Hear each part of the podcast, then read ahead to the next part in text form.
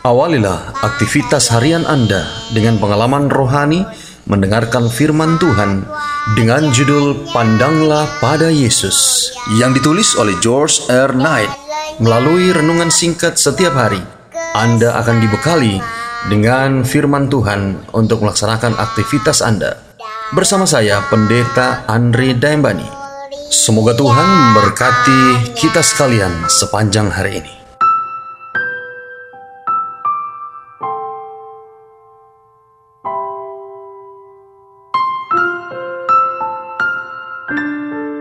Renungan pagi kita hari ini 15 Maret berjudul Nasihat Praktis bagi saya. Ayat intinya diambil dari Matius 7 ayat 1 sampai yang kelima. Demikian firman Tuhan. Jangan kamu menghakimi supaya kamu tidak dihakimi.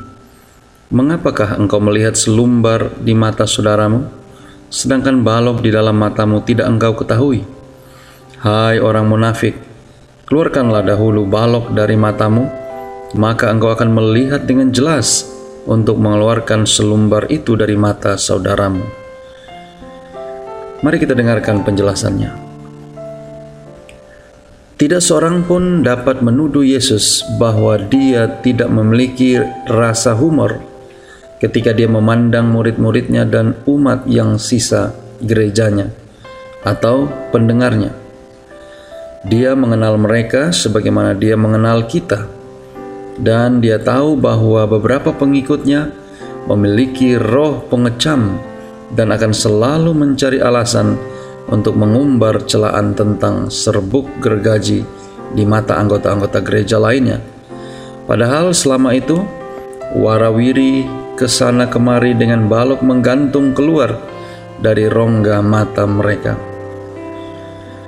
Mengapa mereka yang tampaknya mempunyai masalah yang jelas kelihatan dalam hidup mereka, tetapi begitu terbeban untuk membereskan masalah orang lain? Ini terjadi di dalam keluarga-keluarga, gereja-gereja, dan bagian-bagian lain kehidupan.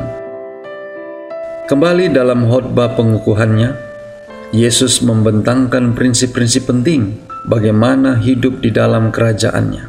Tetapi sekarang, dia menggeser fokus kepada hubungan seorang Kristen dengan orang lain. Di sini kita melihat Yesus dengan cara praktisnya dan paling membumi memperlakukan kita sebagai manusia di dalam kehidupan sehari-hari kita. Ilustrasi-ilustrasinya bukan saja penuh kuasa dan tak terlupakan, tetapi juga benar sesuai pengalaman hidup.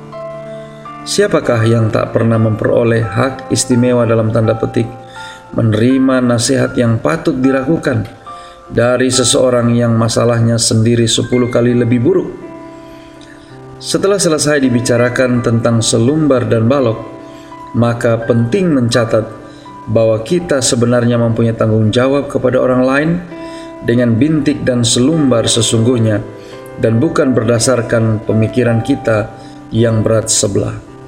Tetapi jangan pernah lupa, kita diperintahkan menjadi pembersih bintik dan selumbar setelah kita sendiri menjadi pencabut balok yang sukses.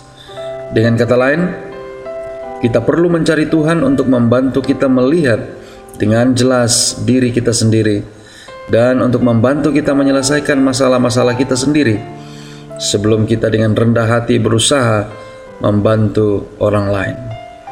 Saudara-saudara yang kekasih dalam Tuhan, thought from the mouth of blessing mengutarakannya dengan baik. Anda tidak bisa memaksakan satu pengaruh yang akan mengubah orang lain sampai hati Anda sendiri sudah dibuat sederhana dan diperhalus dan dibuat lembut oleh kasih karunia Kristus.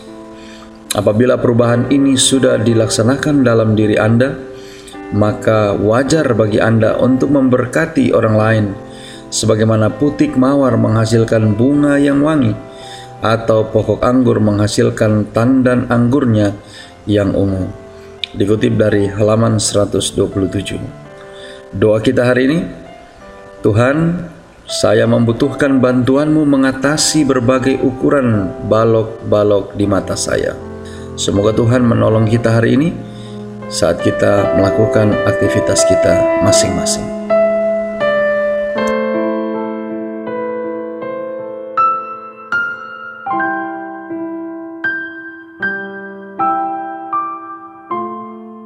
Demikianlah tadi pembahasan firman Tuhan melalui renungan pagi. Pandanglah pada Yesus. Semoga pembahasan firman Tuhan tadi dapat menjadi berkat bagi Anda sepanjang aktivitas Anda hari ini. Saya Pendeta Andri Daimbani. Sampai berjumpa dalam episode selanjutnya. Tuhan memberkati kita.